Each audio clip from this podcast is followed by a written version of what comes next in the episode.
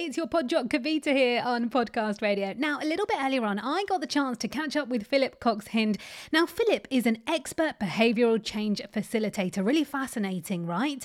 And he's founded a company called Techniques for Living. And Philip is currently creating a suite of courses covering the three interconnecting pillars of being human.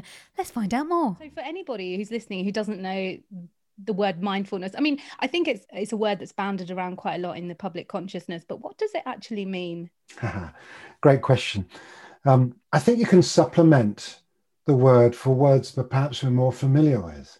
So to be more aware to be more conscious to be more sensitive to what's going on around us and particularly what's going on within us. Um, we do use the word mindful in everyday speech. Um, I'm mindful of somebody who's not very well, you might say, or I'm mindful of my cat keeps coming in through the flap and makes a noise. You know, so it can be from the sublime to ridiculous.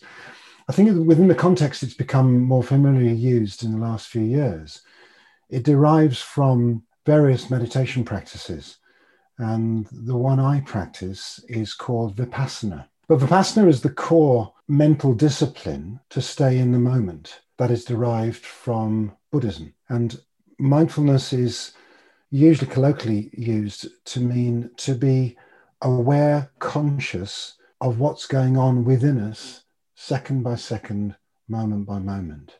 And the more we can acquire that discipline, the less we're a kind of hostage to fortune to the past and also to the future. Because the survival brain, the lizard brain, it's sometimes referred to, or the chimp brain, the, the, the, brain that kind of makes sure we're all right, you know, and it's very useful because we come around a corner and a, a car is coming down the road and we step out into the road. We need that brain to shoot adrenaline through our system and help us to step back out of the way of the car. The problem is it doesn't always differentiate between the body signals from that adrenaline rush that we get in relationship to a, a real physical threat and an emotional threat. So if I feel scared or guilty or exposed or vulnerable, we might not even be able to name the, the negative emotion. It's very easy to be in reactive mode to that emotion. And so, what the discipline of mindfulness and meditation uh, helps acquire is the second by second discernment, the ability to tell the difference between an emotional reaction that needs a response an emotional reaction that is just emotion. And sometimes we feel uncomfortable doing the thing that we know is satisfying. I was on your website and I was watching your video where you were talking about yourself and you did the holding your hand thing and I tried it where you hold your hand yeah. and then you move your fingers and move it the other way and I felt that I suddenly felt oh I don't like that. yeah, no, it's it, it is it's it's very it's very difficult. I mean the reason I called this project Techniques for Living, and people can follow me on Instagram on that or, or go for more information on, on the website. Um, and there's a free video as well if you, if you visit it, was that mindfulness can sound very highfalutin to a lot of people. Mm-hmm. Um, and I wanted to ensure that by calling it techniques for living, and it's living with a swoosh and an exclamation mark, it's like techniques for living. Um, not always do we understand practical things we can do differently or more of that can enable us to feel more alive. And so you just described, and if anyone's listening to this now, just clasp your hands together. Just clasp your hands together, and you'll probably notice you've got one thumb over the other. You didn't have to be taught how to do that. It's just naturally what we do. And behavioral scientists have studied it and concluded that it's not to do with genetic propensity, it's purely to do with when we were small, we played with our, our hands, our arms, our legs when we we're watching telly or not using them. And they're called resting behaviors. And we'll fold our legs a particular way, we'll fold our arms a particular way, and we'll clasp our hands a particular way. It's just the way we've acquired it because we've done it that way more than the other way. It's nothing more than that. And of course, like any habit, the more you do something one way than the other, the more comfortable it feels. Now, those listening, if you want to take your hands apart and intertwine your fingers the other way around, which will mean you've got the, a different thumb on top. And as you said, it feels weird. It does. I, I was giving a lecture on this once, and um, a woman in the front row was really struggling with it.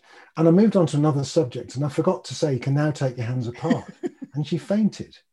She became so overwhelmed with the physical distress of something that felt uncomfortable. And of course, the survival mind does with physical discomfort is it it names it as a threat or not. So it's not just uncomfortable. People start to say, "This isn't me. This is wrong." it's just clasping the hands differently. Yeah. And, and literally, what happens when you clasp your hands in a different way, the body shoots a tiny amount of adrenaline around the system. It's the fight or flight chemical. Now, we also have reflective consciousness. So as I am reacting to my hands being a different way, I can at some point stop, breathe, think, and go, hang on a moment. I've just reacted to something. That makes sense. Now, I do have reflective consciousness. I can choose whether to become almost like a victim of that reaction, Mm. or I can discern does this discomfort mean that it isn't something I should do? Mhm. Um, do you keep fit at all? Do you do running or go to the gym or Yeah, I go to the gym. Mm-hmm. I do I do like weights and circuit training. and do you always enjoy going to the gym and always putting your kit on and can't wait to put your shoes on and get going on it? No. Dep- So there's a great there's a great practical down to earth example of this mechanism. I've been a marathon runner for years and I can't think of a time when I've gone, yeah, I've got to get my shoes on. Let's get out in the rain. No, what we've learned is we've learned to discern that the satisfaction of getting fit, of the endorphin rush we get when we work our bodies, is more powerful than the momentary discomfort of, no, I'm not going to bother. And we can always hear those kind of voices in our heads. And your head's anything like mine. It's like a zoo in here. You know, you get constant noise from, I don't do this. I don't do- Why don't you do this? I don't do that. No, you shouldn't do it. No, no. Yeah. And if anyone listening goes, hang on, I thought there was the only one. Sorry, but you're not. We've all got it's that all of us. Yeah. white noise going on. And for the most part, it's there again to keep us safe. But who's the observer observing what? And a practice of not just meditation, but mindfully understanding that mechanism, mindfully listening, even when we want to jump in and shout somebody down, mindfully phrasing things in a way that's not too definitive. For instance, um, rather than say to somebody close to us, you never do that, rather say, the last couple of times you haven't really done it well. So you've gone from the entirety of my relationship to the last twice. Mm. And it's been sensitive to, conscious of, aware of, mindful of how we communicate, what our impact is on the world. And it tends to start with, with the discipline of meditation. The gym is a good example. If you went to the gym for 10 days uh, for a super fit boot, boot camp and you came out feeling amazing, and then you never went to the gym, what would happen to your fitness level? It would plummet down. Yeah. plummet down, of course it would. So um, when I first learned about Vipassana, um, it's only taught through the, the, the revered routes, call it that, revered routes, um, in the way it was taught to monks for thousands of years. And it's a 10 day silent retreat. Wow, silent. centre in near Hereford, and there's no Buddhas, there's no Buddhism, there's no suttas, there's no images. It- they just teach you the mind discipline of the meditation, how to keep in the present, how to notice your, your thoughts, your emotions, your body, your feelings, and stay in the present.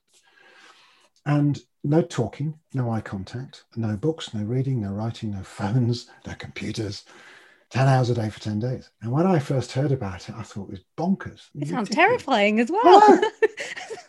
And again just think that's that's what our mind does you know if an alien came to um, the planet and happened to be where the land meets the sea and it's connected telepathically to the mothership and they said look we're thinking of invading this planet what are they doing well they're lying with any protective clothing in front of their star and it kind of burns them oh my goodness, have we beamed you down into a prison? No, they pay money for it and they do it for hours on end, for weeks. Oh my goodness, I think they'll leave this planet alone. So it's accepted in Western society that that's what we that's what we call a holiday. yeah. And you know, when I resisted doing the, the meditation for gosh, eight years, I think, and nobody forced me to do it. I was just fascinated as to how bonkers it was and would it be useful. So I did it, and it, it did feel very difficult. It was uh, hard, but I could see why it takes 10 days. The hold that that rational, logical mind has on us is so fierce. It's so mm. strong. Um, and it really is building a discipline, which I now meditate pretty much every day, 20 minutes to an hour, depending on what time I've got. But I found that by doing that, it enables my ability to be mindful and aware of my impact as I navigate my way through my day is far easier. If I've got like the base stamina, it's a bit like going to the gym by itself. Well, so what? But then when you want to go raving or dancing, you can dance longer. Or yeah. when you want to run to the bus, you can run faster. Um, and uh, when you look at yourself in the mirror you look at yeah yeah i look okay so yeah. we do stuff that, that that is beneficial and um, i think the benefits of some kind of med- meditation enable us to become more conscious of how we communicate the techniques for living courses will include um, i you and we so i is self-understanding you is interpersonal communication and that's so important and then the we is relationships. How do we build relationships as opposed to relation rowboats? Think of the analogy. A rowboat isn't very stable, it capsizes quite easily. You know, people you work with, people you're close to, close friends, maybe your partner if you've got one. We build a relationship. And I use that analogy. It's like a sturdy vehicle within which we can relate yeah. We can relay my experience your experience and we can hear each other. We yeah. can hold each other. And like a ship, it's sturdy, it can withstand storms. Um, sometimes difficult to navigate and turn around corners. Relationships can get stuck. So there's a lot on the techniques there as to how to keep relationships fresh. And, and also, you know, we've all been in lockdown for so long. When we're we're coming out of the pandemic soon, people might start have having anxiety in building relationships with new people because we just haven't done it in so long. Absolutely, that's happening quite a lot. I um, my work is kind of split into to two quite naturally. I, I do a lot of work coaching individuals, and I've also been a consultant, a change management, behavioral change consultant in the corporate world for 30, 30 years. And the Techniques for Living project came out of a a sense that humanity is kind of almost going in a circle. When I started 35 years ago, I learned a lot of personal development techniques as to how to become more effective as a human being and how to interpersonally communicate with individuals. And I started taking that into the corporate world because it seemed that I could have a greater effect with people who worked with each other day by day. And it evolved into um, culture change projects with big corporations. Um, I helped bring Viagra to market nine months ahead of mm-hmm. schedule, for instance, with Pfizer, the pharmaceutical company, um, purely through helping people communicate more effectively, restructure the way they work together. So there's been ma- massive application of my work in the corporate world and outside of it. And the Techniques for Living project idea came about because I think things have come full circle now. 30 years ago, I couldn't talk about emotional intelligence. The phrase wasn't even coined. But I couldn't talk about emotions when I was doing leadership programs or management programs. I had to find another way of talking about it because it was de rigueur. It wasn't, it wasn't acceptable. Now, in the last few years, well-being has become a corporate word. I'm, I'm a director of a company and a non-exec director. They've got a well-being room. Wow. People talk about their emotions a lot, talk about mindfulness, talk about meditation at work.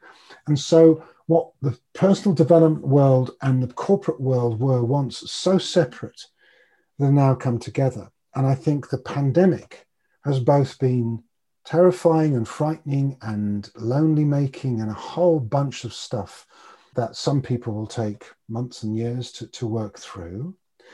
And also, I see that it's been extraordinarily positive, potentially positive. Um, I'm working with a company at the moment on a, on a, a, a, a growth led change project. They've got to a certain size and they don't know how to, to replicate what they've got mm. by, by becoming bigger. And um, the biggest theme that's come out of me interviewing 20 people is we want to be able to have the choice as to where we work. And most will say at the beginning of lockdown, I didn't want to work at home. It felt alien to me. Uh, I thought I'd get distracted and blah, blah, blah. Virtually everyone is saying, I get more done at home. I don't want to be home all the time, but I want the choice. I want it's it's landing down to three days in the office, two days at home, or two days, three days at home and two days in the office. It's that. Yeah. And other things like now when I have a one-to-one with my manager, I actually prefer it on Zoom because when I try and do it in the office, they're always distracted and I don't get mm. quality time. When she calls me on a timed 15 minute one to one catch up chat, office related, business related on Zoom, for that 15 minutes, I've got all of her attention mm-hmm. and she's got all of mine. Mm-hmm. So I think all of these challenges in life have the ability to have mixed blessings. I, I, think that's the almost you could say the beauty of life anyway the it ups is. and downs and the peaks and the troughs so you mm. mentioned um, you mentioned your courses that you're running. Uh, yeah. wh- when do they start, and what can people expect if they book onto the course? Um, we're yet to start filming them now. What we're the, the, strategy we've decided to do is to popularize the idea of the courses, and on the um, website uh, there's a, a couple of videos, short videos explaining more about what the courses will entail. And we want to create an audience before we start filming them because we want feedback from people as it what it is that they want. However, I can certainly say that the kind of colloquial down to earthness, if you like, of me, um, this former lad from, from Birmingham, uh, which, and I say that because we tend to be quite down to earth in the Midlands, although I've lived down south far longer than I ever lived up north. so the approach will be um, practical, down to earth, explaining mechanics of things like listening, context setting, uh, dealing with feedback, being able to deal with criticism, being able to give feedback, but in a way that is food back. What about if feedback could be nutritious? How can I learn unless you tell me what works and what doesn't? And how do I phrase that so it's kind? And the course, is also cool. Uh, we'll explore how emotions work. They work in a certain set of dynamics it's often best to, to hear think about emotions in terms of energy. And if we look into the physical world, uh, energy like electricity and, and gravity um, follow certain dynamics. You know, if we think about schoolgirl or schoolboy uh, Newtonian laws of physics, it's not a test, um, things like Newtonian law of physics, you can't uh, create energy, you can only transform it from one state to another. You've got kinetic energy, you've got actual energy. So, how does that relate to, to emotion? Well, the survival part of my brain, the lizard brain, wants me not to feel negative emotion because it's, it feels threatening. It's the adrenaline thing again. But we also know, if we're really true to ourselves, that we can't just disappear a feeling. If I'm feeling angry, I'm feeling angry. Mm. If I'm hmm. feeling upset, I'm feeling upset. If I'm hmm. feeling fearful, I'm feeling fearful. Mm. So, how do I move on beyond it? Well, the uncomfortable truth is, and we know it when we think about it, is feel the fear and do it anyway. So there are techniques in the courses which I'll explain in more detail as to how to do that, how to actually experience negative emotion, so called negative, but actually it's just energy. And rather than bury it or pretend it isn't there, how do I express it appropriately? How do I communicate about it appropriately? How do I admit it to myself in a way that's useful? And of course, we all know that if we suppress anger or fear, what happens? Yeah. We, we take it out on friends, we take it out on the cat. we, um, we get tired, we overeat. The energy's got to go somewhere. There's another Newtonian law of physics. Um, energy will take the path of least resistance. Well, same as it's same as emotion. How do you feel when you've had a good cry? So much better, how like you, like relieved. Yeah, absolutely. And how do you feel when you had a bit of a rant? I mean, also relieved. exactly. Now, there are ways to do it that's appropriate. You know, there's ways of being of expressing anger in a way that's appropriate. There's ways of expressing upset and fear and uh, righteousness and, and all of those emotions in a way that is useful. And it's often getting a balance between being authentic and being appropriate. It's another aspect uh, of the courses if I'm 100% authentic, you know, I think it, okay, I say yeah, I think it, I say Well, that clearly isn't very helpful in mm. society. But if I'm so appropriate, if I try and mold me so much to try and fit in with everyone else, then I become sycophantic, I become invisible, and people mm. kind of sniff that, you know, you're not being real. Mm. And it's our fear of getting it wrong with people, of not fitting in, of being judged. So we'll also explore all of the influences in our childhood, in our behavioral learning that can contribute to various aspects of lack of self worth. Um, and to imposter syndrome, mm-hmm, mm-hmm. Uh, which I think is one thing I really want to talk about a lot. I've got a, a birthday card uh, framed on my office wall right now, and I framed it because it's a great reminder of a, of a truth. It's a quote by Margaret Atwood, and it says, I believe that everyone else my age is an adult, whereas I'm merely in disguise. I literally tweeted the other day about how I, I'm terrible at being an adult. Like I'm not a, so proper, not a proper adult. I can't do it. And, and, I remember getting to about my early 20s and uh, thinking, oh my goodness, I'm going to be an adult soon. And it terrified me. yeah. And I'm nearly 65 now, and I'm, I'm still kind of waiting. and it's, it's funny, you know, I've coached some extraordinary um, people in business and uh, managers of great worth and, and standing. And I remember in my probably my 40s, I, I coached the CEO of a big multinational he was knighted, very well known, very powerful man. And he wanted a one to one coaching from me to become more effective over some of the countrywide MDs of which he was responsible for. And they weren't all doing what he wanted them to do.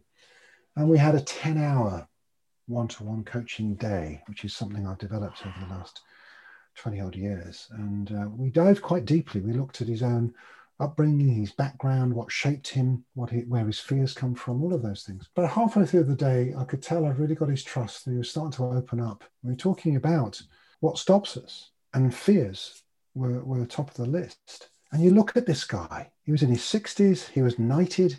We were doing this day in a grace and favor flat of the companies in Mayfair. He'd shown me his six antique Jaguars wow. in the basement car park. I mean, on the surface, this guy had made it. Yeah. And yet, when I asked him, Chris, what is your greatest fear? And he smiled wistfully and looked at the carpet and said, Oh, that's easy. My biggest fear is one day I'll get found out. I feel like that's all of us. yeah, it is. So if we if we come on your courses, we can own who we really are and not have that imposter syndrome. We can, and I think part of that is to own the fact that us human beings are frail, mm. are fragile, and yet we're extraordinarily strong. And our true strength comes from being able to embrace our frailties, embrace the fact we don't always know. And once we're able to talk to those close to us, those we can trust about the things that we're not sure about, uh, and be able to open a dialogue about our inner worlds, then uh, the strength becomes more and more and more, and it's a, it's a real strength rather than what rather than a social front, which most of us has learned to construct. But most of us also know ultimately it's not real and it's not satisfying. Wow. And where can our listeners go to get more information? Um, go to techniques for living, one word, dot com. Brilliant. Thank you so much, or Philip. Or as I say, follow us on Instagram, Techniques for Living. Techniques for Living on Instagram as well. yeah, that's right. Hello, and welcome to Novel Conversations, a podcast about the world's greatest stories. I'm your host, Frank Lavallo, and for each episode of Novel Conversations, I talk to two readers about one book. And together, we summarize the story for you. We introduce you to the characters, we tell you what happens to them, and we read from the book along the way. So if you love hearing a good story, you're in the right place. Our ninth season is coming this fall. Tune in to hear from some of the all time great authors Charles Dickens, Jules Verne, F. Scott Fitzgerald, and more. Subscribe to Novel Conversations wherever you listen to podcasts.